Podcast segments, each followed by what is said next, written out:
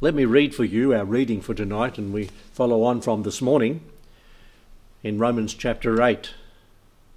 And verse 28 we read, For we know that all things work together for good to them that love God, to them who are the called according to his purpose. For whom he did foreknow, he also did predestinate to be conformed to the image of his Son, that he might be the firstborn among many brethren. Moreover, whom he did predestinate, them he also called. And whom he called, them he also justified. And whom he justified, them he also glorified. What shall we say to these things? If God be for us, who can be against us? He that spared not his own Son, but delivered him up for us all, how shall he not with him also freely give us all things? Who shall lay anything to the charge of God's elect? It is God that justifieth. Who is he that condemneth? It is Christ that died, yea, rather, is risen again, who is even at the right hand of God, who also maketh intercession for us. Who shall separate us from the love of Christ?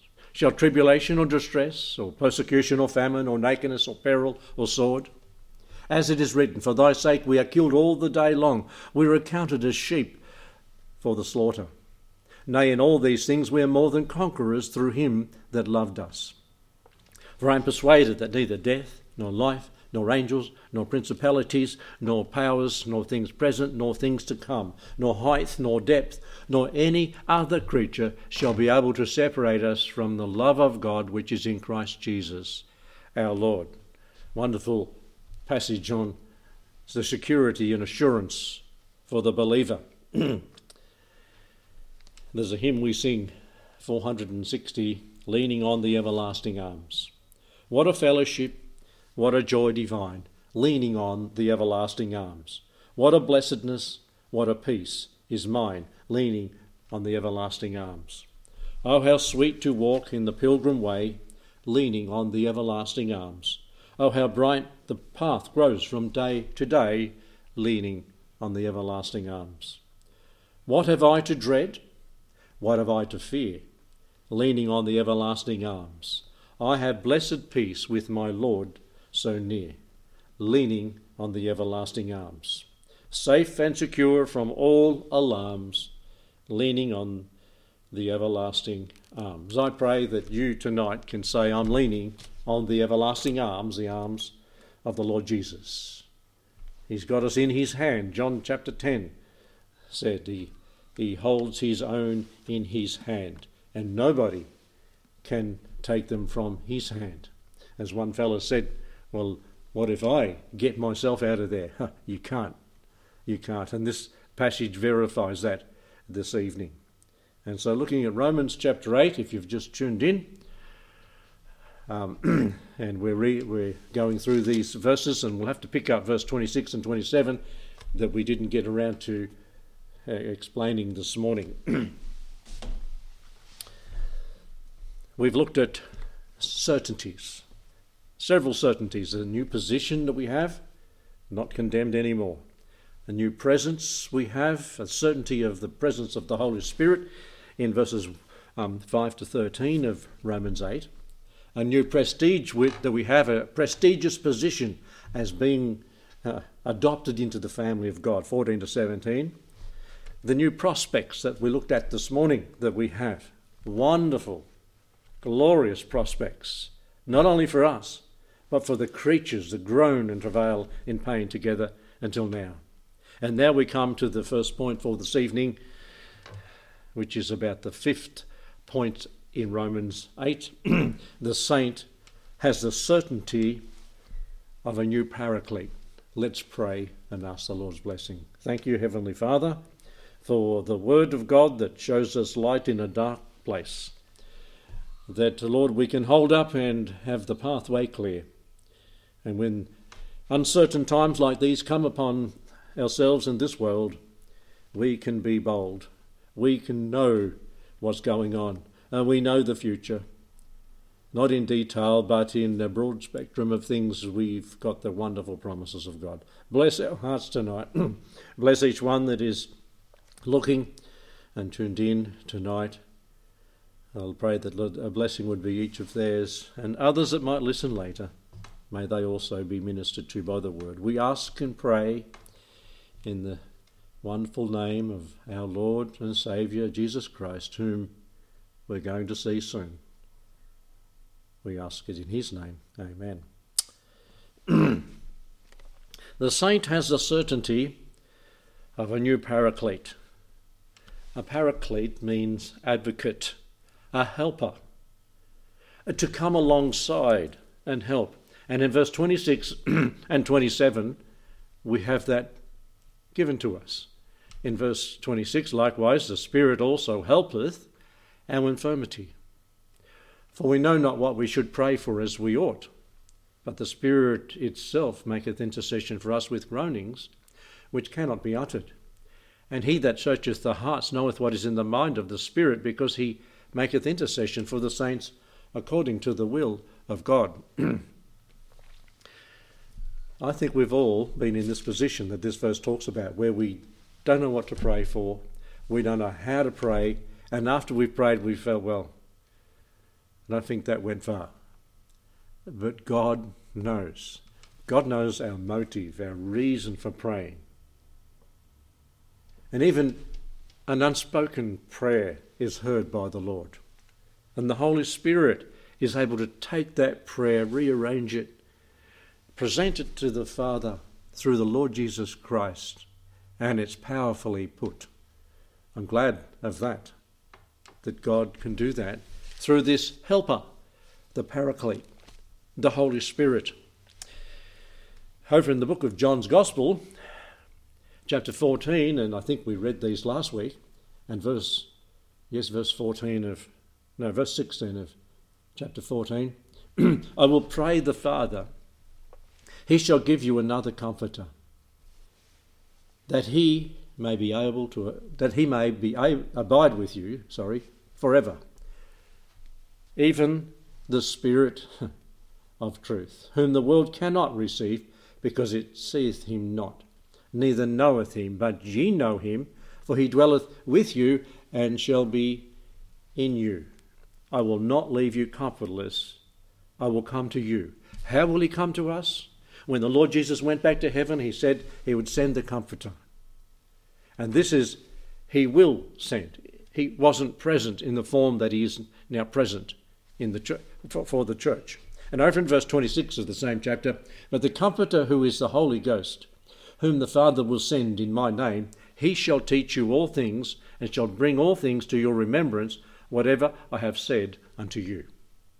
So here the Holy Spirit comes in and dwells in the child of God when he believes by faith. In these verses, it's like I've said before, it's, it's like the Lord is saying, Ready, steady, go. it's uh, before the Spirit came, as he did at Pentecost, the Lord's saying, Get ready, He's coming. Steady. You know how you did it in the blocks if you're doing running back in the days of school, or maybe still do it? Ready, steady, and then the gun fires. Go. And gun firing is Pentecost chapter 2 of the book of Acts, where the Holy Spirit came. The Lord had said He would come, He would be a helper, He would be a comforter, and in day, uncertain times we need a comforter. Who better to rely on than the Lord Himself, His Spirit? We can trust in men and counselors and psychologists, ah, but far better to go to the Lord, who knows all things. He helps us. He helps us in understanding. He teaches us all things. over in the book of Hebrews, it speaks of the help that He is to us, particularly in prayer in Hebrews chapter 10, verses 19 and through to 22. We read this Having therefore, therefore, brethren, boldness to enter into the holiest by the blood of Jesus, by a new and a living way which he hath consecrated for us, through the veil, that is to say, his flesh. And having an high priest over the house of God, let us draw near with a true heart in full assurance of faith, having our hearts sprinkled from an evil conscience and our bodies washed with pure water. Let us hold fast the profession of our faith without wavering, for he that is faithful, that hath promised. And let us consider one another to provoke to love and to good works, and not forsaking the assembling of ourselves together as the manner of some is, and so much the more as you see the day approaching, exhorting one another. So much the more as you see the day approaching. Here, the Holy Spirit is said to be our helper. The way into the holy place has been opened. In the Old Testament, the priest, uh, the high priest, could only go into the Holy of Holies once a year that with a rope tied to his leg to pull him out in case he was smitten dead by the Lord. And when the Lord Jesus died in the veil of his flesh, the veil of the temple was rent from top to bottom, from heaven to earth, opened the way of access to God for every Christian, every believer priest that we are now. We can go directly to God. We don't need to go through a man. We go directly to God. And we are to go boldly. And so the Spirit of God is our paraclete. He is our helper. He is the one that comes alongside in times of trouble. He's the one that comforts us in these hard times. And who knows how hard it's going to get if these restrictions we have continue for another five months or whatever they're saying, so that we rid ourselves of this virus. What it's going to be like on the other side? It might revert back to what, what it was like in the times of depression, it could be tough. But we have the Holy Spirit to comfort us. It's so important you recognize that. Go to Him. Pray to pray well, go through Him to the Lord as He gives you an enablement to pray. And as we've seen in the book of Romans, when we don't know what we should pray for as we ought, we have the Holy Spirit who maketh intercession for us with groanings that cannot be uttered. How better He presents our petitions than we present them ourselves. He knows our heart. He lives inside. He can be grieved if we sin. He can be quenched if we do the wrong thing. But he's always that he won't, he can't leave. That's a promise of God. We have security in that we're sealed, Ephesians 4:30, with the Holy Spirit of promise. And so the certainty, folks, that you have a helper, a paraclete that comes alongside. The next certainty the sixth certain we, certainty we find in the book of Romans, chapter 8, is the certainty of a new perception. We perceive things differently when we become a Christian and when we grow as a Christian. Verse 28 And we know, and we know, no? certainty, that all things work together for good to them that love God, to them who are the called according to his purpose we perceive this, we understand this. All things work together for good. This may sound ridiculous to a non believer. If we lose our job as an unsaved person, if we lose our health, if we lose our food resources that we have, and don't have as much. If we lose our super, not our supper, our super fund, if these things that happen to us these days in uncertain times happen to us, we ought to be able to say, Thank God. Particularly if you're not a Christian and the taking away of these things that have been your prop through your life and that you've depended on, this is your assurance. You know, the world can give us life insurance. Only God can give us life assurance. And this is what we find in these verses here.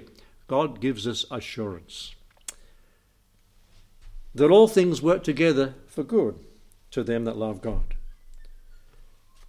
There's a member of the church here that went through a hard time when he was younger. He was not a Christian, he was in the army, Brother Doug Langlands.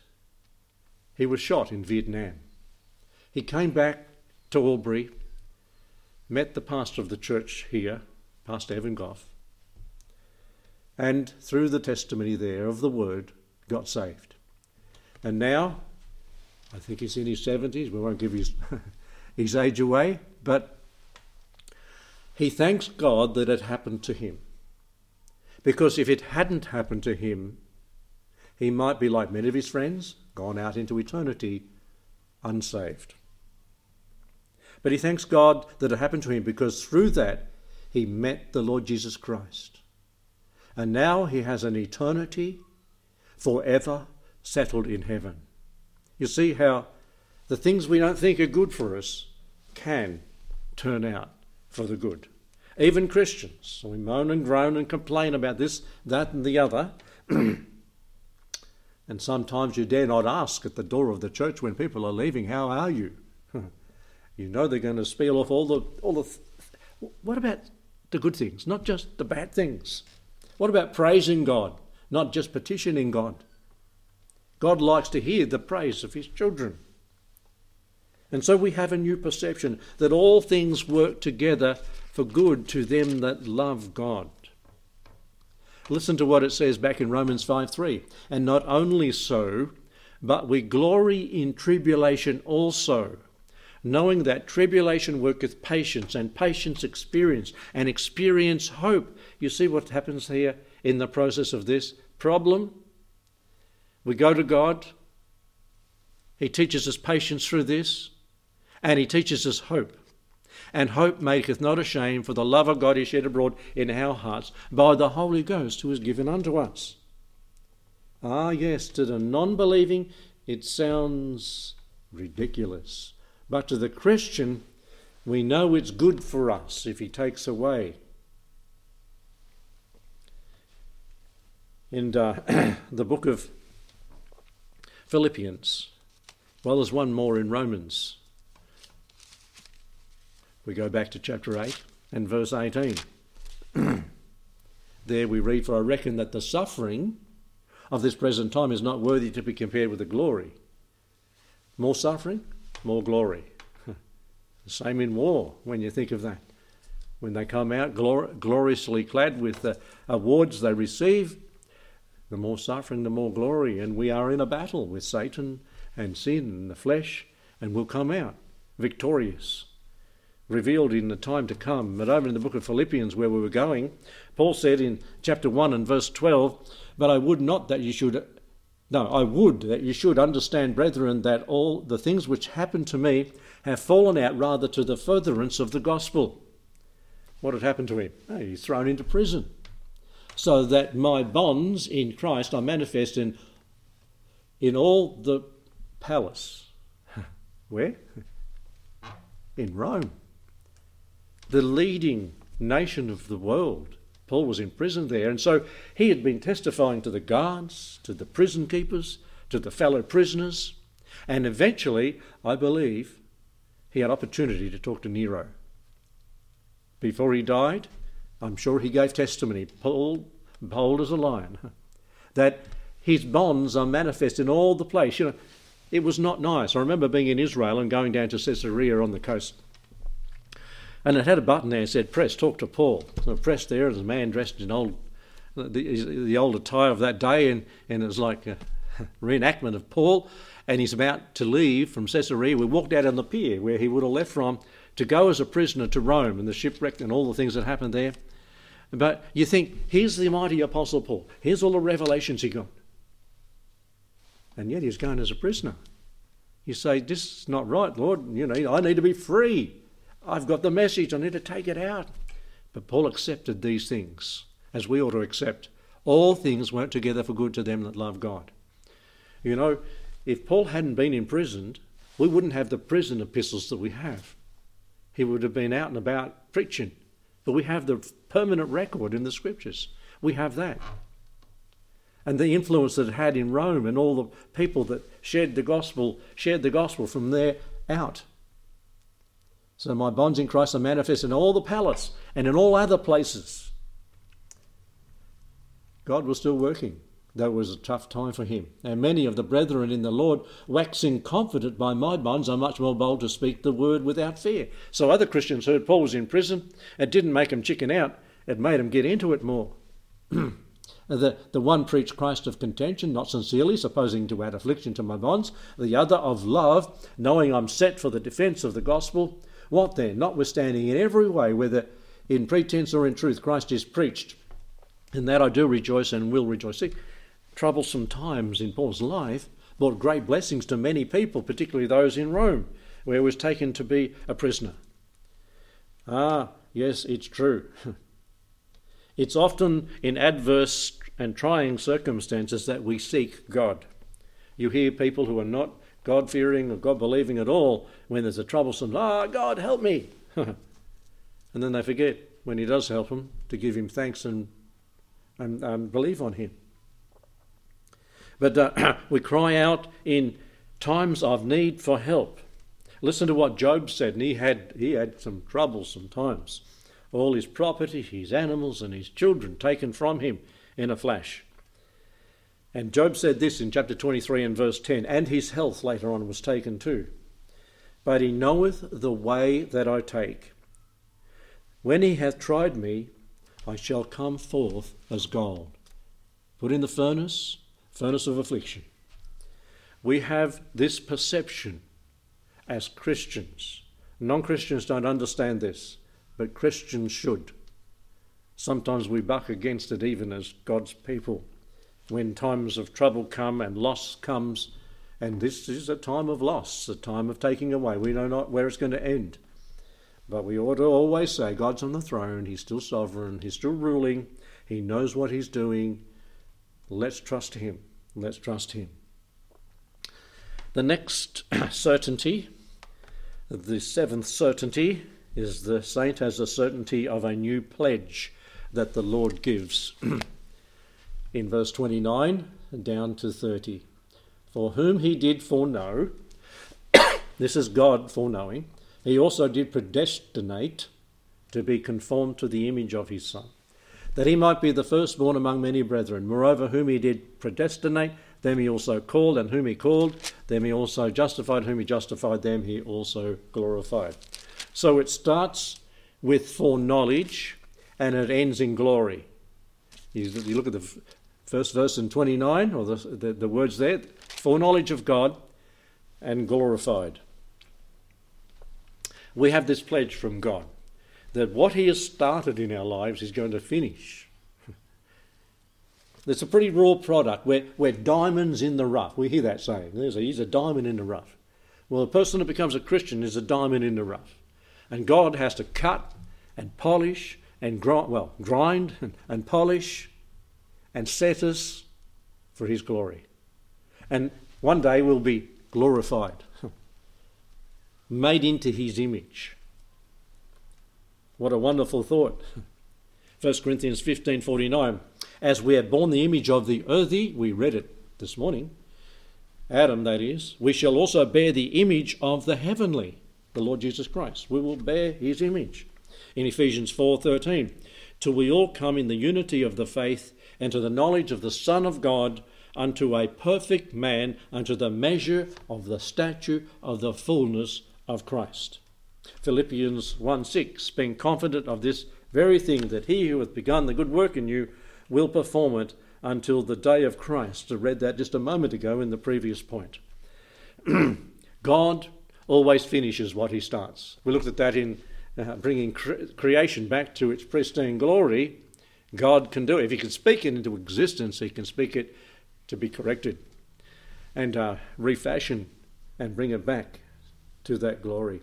And so He will with us. He started the work and He's going to perform it. Christian, get used to it. And we ought to warn people that we're talking to about becoming Christians. Listen, it's not an easy road. We are born to trouble as the sparks fly upward. All that will live godly shall suffer persecution. If you're not suffering, it may be because you're not living godly enough. You're not living like He wants you to. You're not drawing attention to yourself that you are a Christian. We Christians are predestinated to be conformed. Notice that word there. Let's not get it mixed up. Predestination is for Christians. In the context, you look at it, occasions where it's used, he also did predestinate to be who? Us, who are Christians, conformed to the image. This is a one way path to glory and it's going to happen. Conform to his will. It will happen no matter what. Whom he foreknew. This ties well, perfectly, with 1 Peter chapter 1 and verse 2. Mark it down. I'll say it again 1 Peter 1 2. Underline it in your Bible.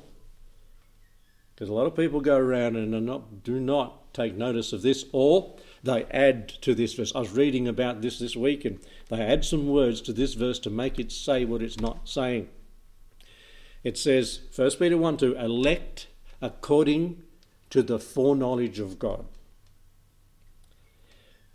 the Father through sanctification of the Spirit unto obedience and sprinkling of the blood of Jesus Christ. Grace be to you and peace be multiplied.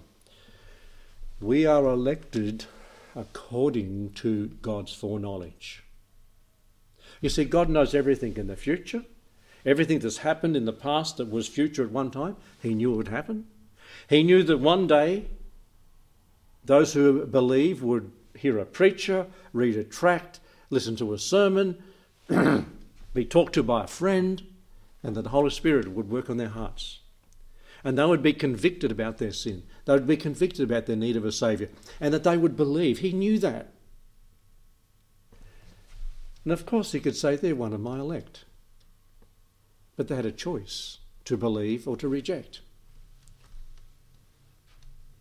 So, this verse in 1 Peter 1 2 Romans 8 29 to 30 turns Calvinism on its head. It's not in God's character to choose, elect some to heaven and others to go to hell. It's like the farmer sorting the sheep out. And he's got that little, they're coming down the chute and he's, you know, this sheep goes that way, ten sheep go that way. And in, in the Bible it says that there are few that be saved. The broad way that most people are on is destruction. Does God want that? Never. No, not according to his word, over and over again. He's not willing that any should perish, but that all should come to repentance. And so, can you imagine the Lord saying, oh, Here comes a nice white sheep, I'll keep him. And then here goes 99 to hell. Who cares? No.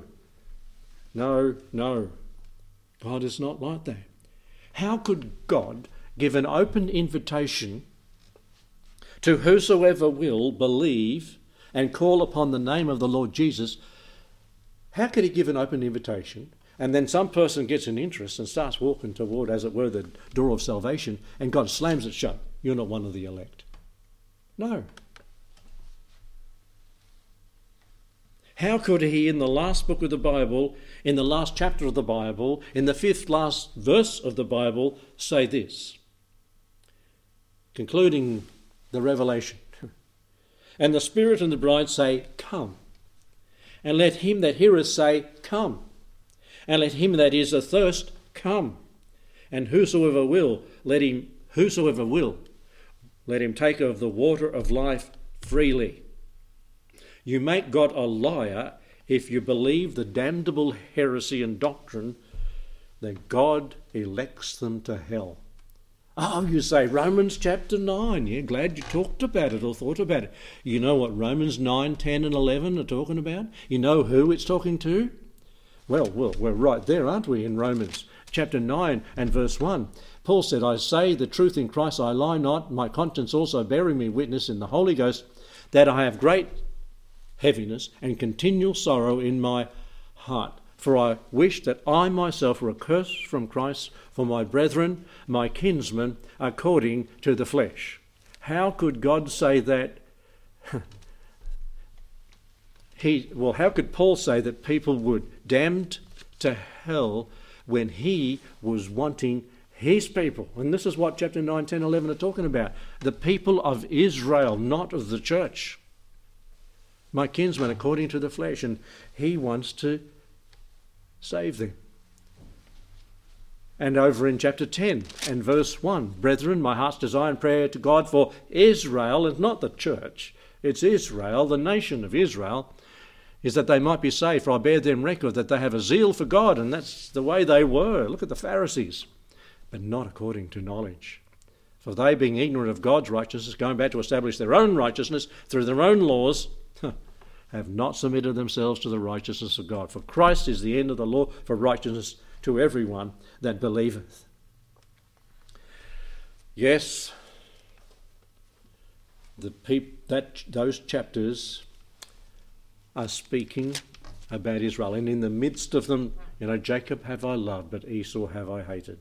And that's where people who have this mindset get off the track. Get it in its context. Fit it where it fits. Put it where God put it. Don't try to pull it out of its context and build a heresy on it. How could be how could a loving God be justified in damning souls to hell who didn't have a choice?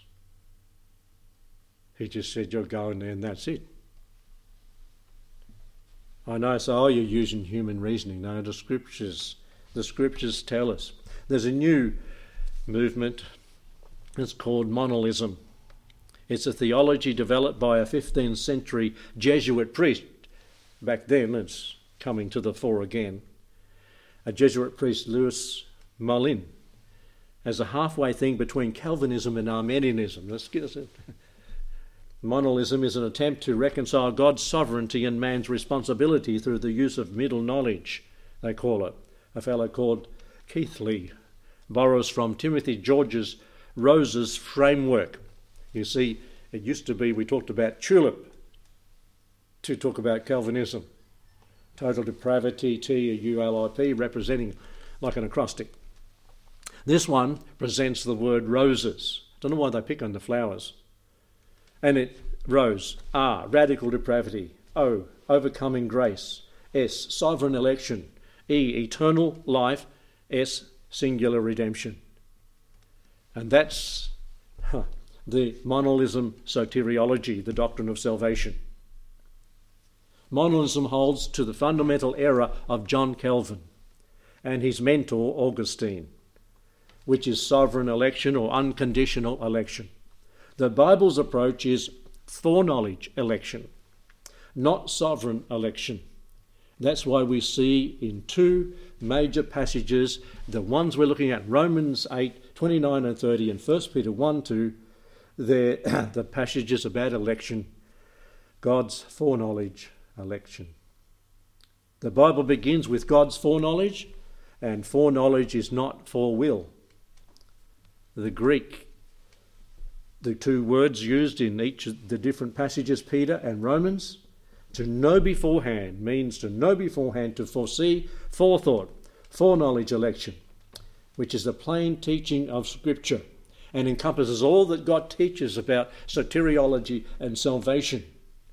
Listen to some of these verses, and how can you say that God just elects certain ones and the rest he elects to hell? Or sends to hell. They don't have a choice in it. 1 John 2 2. And he, Christ, is the propitiation for our sins. And not for ours, and he's talking ours, Christians only, but also for the sins of the whole world. The whole world. He died for them all. First Timothy, and they all could be saved if they chose to be saved. 1 Timothy 2, verse 3, the last part, and verse 4. For this is good and acceptable in the sight of God our Saviour, who will have all men to be saved and to come to the knowledge of the truth. In verse 6, who gave himself a ransom for all. All means all. To be testified in due time. Wait until Judgment Day, and then you'll see. How could there be a great white throne judgment and the Lord says, Depart from me into the lake of fire. If these people didn't have a choice in the matter. Hebrews 2 9. But we see Jesus, who was made a little lower than the angels for the suffering of death, crowned with glory and honour, that he, by the grace of God, should taste death for every, every man. John 3.16, you should know that one if you're a Christian. For God so loved the world that he gave his only begotten Son, that whosoever believeth in him should not perish, but have everlasting life, and all the other whosoever's in the Scriptures.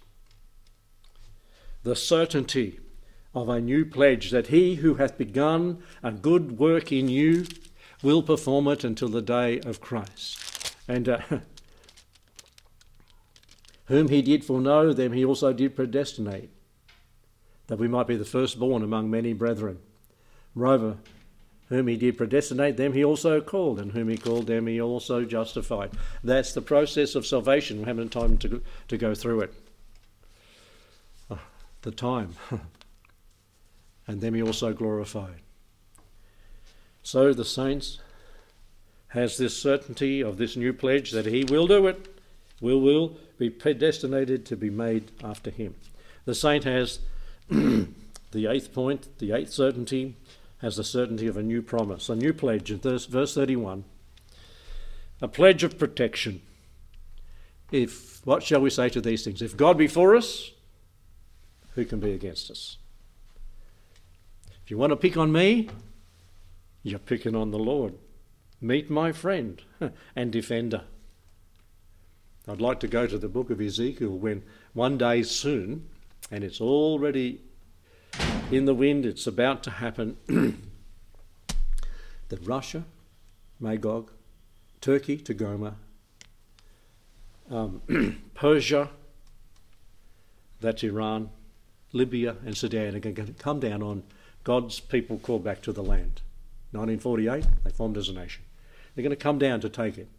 And God will be their defender. Just as he is our defender today, and his fury rises in his face. You read it in Ezekiel 38 and 39. and he said, Not on. And he comes to the defence of his people. Folk, he defends his own. We are the apple of his eye. Israel is the apple of his eye. Believe it. And he will protect you. Who, who, if God be for us, who can be against us? Who's greater than God? Nobody. So the saints is certainly of a new promise, God's protection of God's provision in verse 32. He that spared not his own son, but delivered him up for us all, how shall he not with him also freely give us all things? He provides us, gives us all things. If he gave us the ultimate, his only begotten Son, everything else is, as it were, lesser than the Son, the beloved Son, and he will give us these great things. Psalm 37:25 I have seen I have been young now I'm old yet I've not seen the righteous begging bread. Philippians 4:19. But my God, we know it, shall supply all your needs according to his riches in glory. They, the Philippians, had also met Paul's needs once and twice, it says just in the previous verses. Some people say, oh, look, God's going to, uh, you get into the work of the Lord and he meets your needs as you meet others' needs. That's what it's saying in Philippians 4:19. Read verses, those verses 14 right through to 19. So he provides all our needs. In this time of need, he will provide our needs. He will freely give us all things, and these could all be sermons in themselves. Verse 33 The new promise against those that protest against us. What shall we uh, who shall lay anything to the charge of God's elect? It is God that justifieth. There's no higher judge than God, not even the devil, who accuses Christians constantly, as it reads in Revelation 12:1. For the accuser of our brethren is cast down, who accused them before our God day and night. Who shall lay charge against God's elect? It is God that justifies. He saved me. He cleansed me from my sin. He covered all my sins from start to finish. And when the devil says, ah, look, he, he, he's done this, he's sinned again, and God the Father sees us through his Son and the shed blood, and the sins are gone, cast as far as the east is from the west. Can't see anything. What are you talking about? ah, he sees us through his Son. Against the protests against us, God promises us forgiveness and cleansing, and against the prosecution of those that would bring prosecution against us. In verse 34, who is he that condemneth? It is Christ that died, yea, rather is risen again, who is even at the right hand of God, who also maketh intercession for us. Nobody can prosecute us, no judge. How? Oh, they might do it down here. They might throw us in prison. They might do this. They might do that. But God is the one that's the final judge. All judgments being committed to the Son. And that great white throne for the non Christian and the Bema seat for the Christian will bring forth the truth. We cannot be prosecuted. Who is he that condemneth? It's Christ that died. It's Christ that stood in our place. He took our punishment for our sin. He paid for it all. And He's risen again. God approved, was propitiated by His finished final sacrifice. It is finished. Sins have been paid for, sins have been atoned for. And He's risen again, who is at the right hand of God. The approval of the Father in the resurrection of Christ is seen that our sins who, who can condemn us? Who can prosecute us? Nobody. So the saint has the certainty of these new promises. And last, but certainly not least, and I'd like to spend time in these, but we haven't. The time, one day we will in heaven. The saint has the certainty of a new protector. in verse 35, this includes protection in both life and death. The 35. Who shall separate us from the love of Christ? Shall tribulation or distress or persecution? listen to who's saying that. This is Paul. And if the Lord tarries in the future, where we'll be going in a couple of sermons, maybe three or four sermons, through the trials of Paul in several occasions. Four, I think, occasions he writes a whole heap of verses that talk about the troubles he had. For instance, whipped 29, no, 39 times, save one whip, five times over. It, it, and you say, is that protection? Yep, that's God's protection, kept him alive. God protected him. But it doesn't say he would go through hard times. It doesn't mean that we won't have troubles. Some people say, well, once you become a Christian, it's all glory all the way. glory in our relationship with the Lord, but troubles, troubles down here, you shall suffer persecution and distress and persecution or famine or nakedness or peril or sword. Shall these things separate us from the Lord? Not at all. Not at all. As is written, for thy sake we are killed all the day long. Paul knew what that meant to be robbed when he had to work all night to ma- making tents to meet his need and other people's needs. He got robbed from it. You say, what? Yep, that's what happened. All ca- counted as sheep for the slaughter, as it reads in the second part of verse 36. All day long we are counted as sheep for the slaughter where the, the, the devil doesn't like an active, dedicated, committed, sanctified Christian. He'll do everything to fight against him. Step up to the to plate, step up to the fight, and be ready to be on the chopping block, as it were, any day, all day, every day. In all these things, we are more than conquerors through him that loved us. So, in both life and death, we have the protection of the Lord.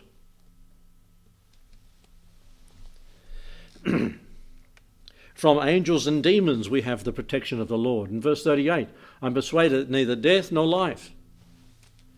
You know, don't be afraid of him that kills the body, but be afraid of him that can cast body and soul into hell. That's what the scripture said. Fear God. The fear of the Lord is the beginning of wisdom. Fear the Lord. Angels, or principalities, or powers, or things present, or things to come. Hey, the devil cannot do anything to us without God's permission, and he cannot take us out of the hand of God. John chapter 10. Angels and demons cannot. We know the intent of the devil. He wants everyone to go to hell and roast with him for eternity. He wants to damn everyone there. The, de- the, hell was made, as it says in Scripture, for the devil and his angels. But he wants to fill it with people too. Greater is he that is in you than he that is in the world. We have a protector, and it's God, and no one can pick on him. From angels and demons, we have that protection. Both present and future, we have that protection. In Psalm 46 1, God is our refuge and strength, the very present help in trouble. Miraculously, God has preserved many people. Uh, Other people have suffered death but they're still in, safe in the arms of the Lord Jesus. Present and future, 38, the last part of it, nor powers, nor things present, nor things to come. Things happen down here, things happen in eternity. we are protected by the Lord. And last of all, both height and depth we are protected from by our protector. we read in verse 39 nor height, nor depth, nor any other creature shall be able to separate us from the love of God which is in Christ Jesus our Lord. Certainty in uncertain times.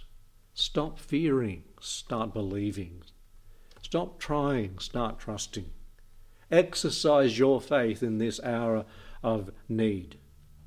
Be triumphant. Let the people around you who are not Christians see that you're joying in the Lord in troublesome times.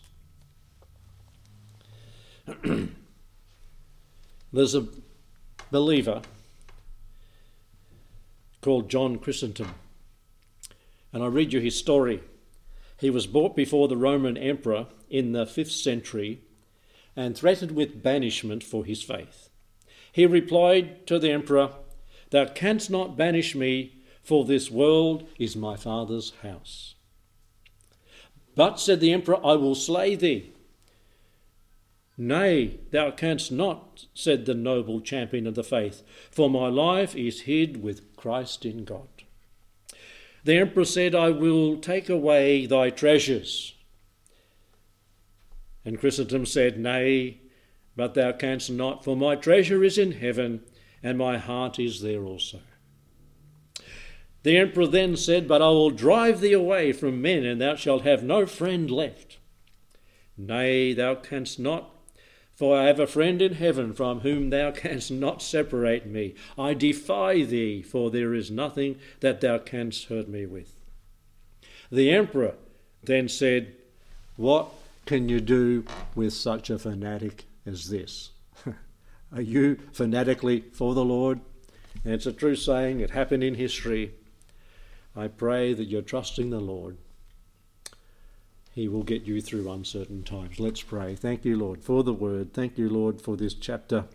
So briefly and quickly gone over, we can rejoice in its content. We know that it is true. These are certainties given from a sovereign God on the throne in heaven, soon to send his Son to reveal himself. We look forward to that day. Until then, let us be faithful and true to your word. Bless the person that, Lord, is listening who is not saved. Bless them with salvation.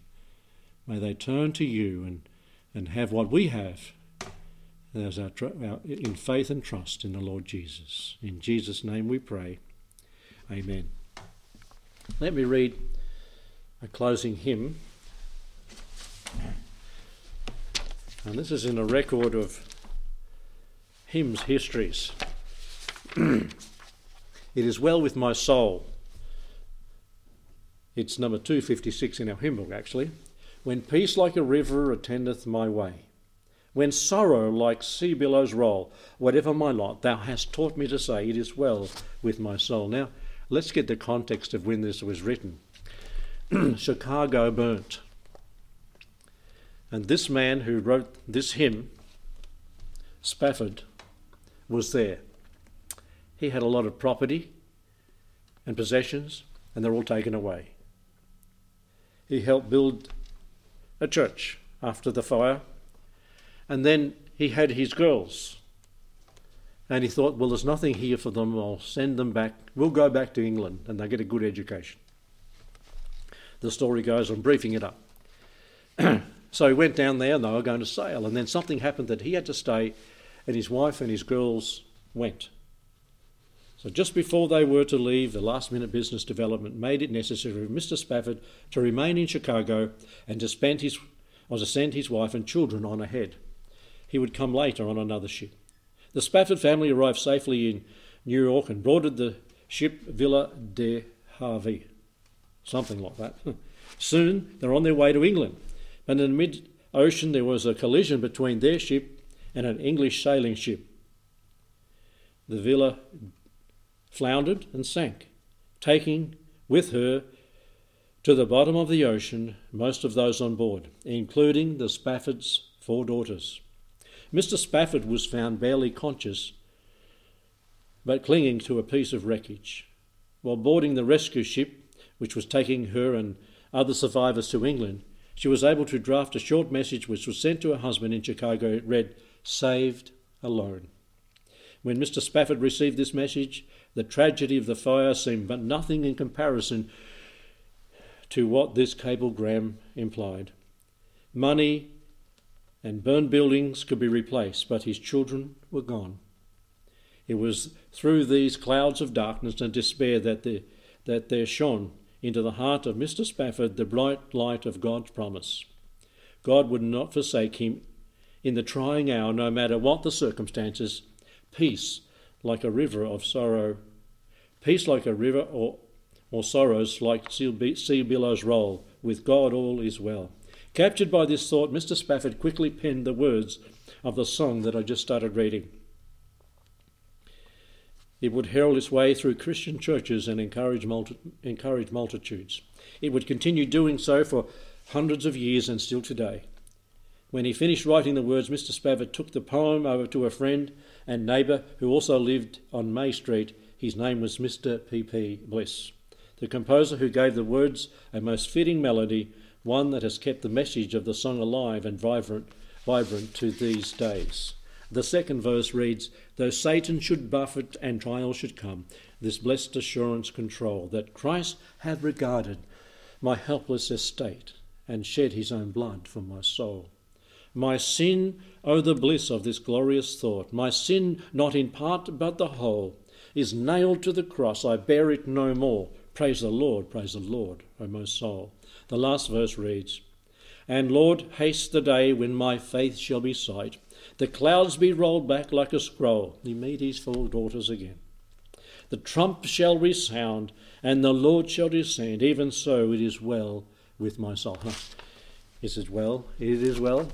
Is it well with your soul, as it was with Mr. Spafford's when things don't go like they should? God bless. We'll see you at prayer meeting. Seven o'clock that comes up. And then, Lord willing, next week, if we're still here on earth. Thank you.